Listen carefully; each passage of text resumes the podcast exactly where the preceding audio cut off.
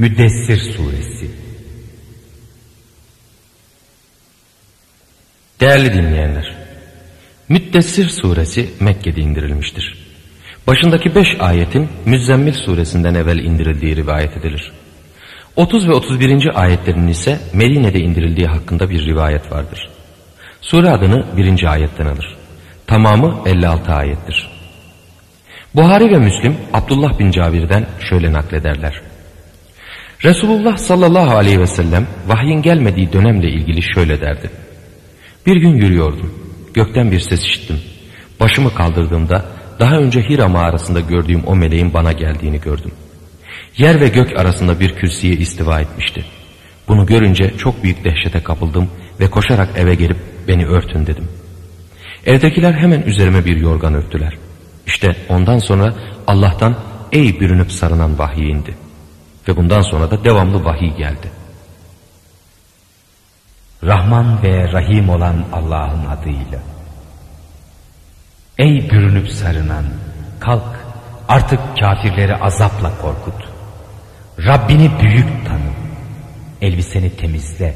Azaba götürecek şeyleri terk eyle. İyiliği çoğu isteyerek yapma.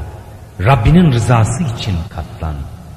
Çünkü o boru üfürülünce işte o vakit, o gün kafirlerin aleyhinde pek çetin bir gündür. Kolay değil.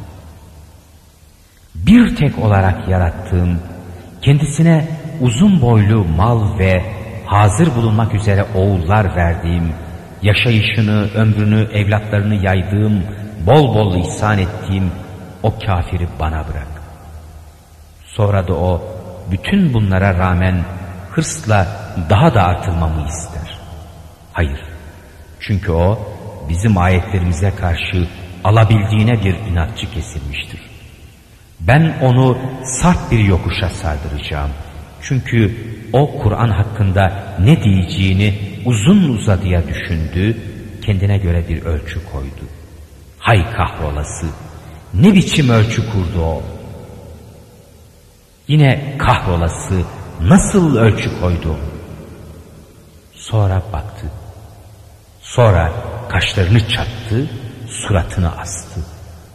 En son arka çevirdi ve büyüklük tasladı da bu dedi, rivayet edilen bir sihirden başkası değil. Muhakkak bu insan sözünden başkası değil. Onu cehenneme sokacağım da. Sen biliyor musun cehennem nedir? Hem bırakmaz hem vazgeçmez o. İnsana çok susamıştır. Üzerinde on dokuz melek vardır. Biz o ateşin bekçiliklerine meleklerden başkasını memur etmedik. Sayılarını da küfredenler için başka değil ancak bir fitne yaptık ki kendilerine kitap verilenler sağlam bilgi edinsinler, iman edenlerin de imanları artsın. Hulasa hem kendilerine kitap verilenler hem müminler bu hususta şüpheye düşmesinler. Kalplerinde maraz bulunanlarla kafirler dahi Allah bu adetle misal olarak neyi murad etmiş desinler. İşte Allah kimi dilerse böylece şaşırtır, kimi de dilerse doğru yola getirir. Rabbinin ordularını kendisinden başkası bilmez. O insanlar için öğütten başkası değildir. Fakat ne gezer? Andolsun aya, dönüp geldiği zaman geceye, ağardığı dem sabaha ki, hakikaten o cehennem büyük belalardan biridir. İnsanlar için sizden ileri gitmek yahut geri kalmak isteyenler için en korkutucu olmak bakımından. Her nefs kazandığı şey mukabilinde bir rehindir. Ancak sağcılar böyle değil. Onlar cennetlerdedir. Soruşurlar günahkarların hallerini. Sizi cehenneme sokan nedir? Günahkarlar derler.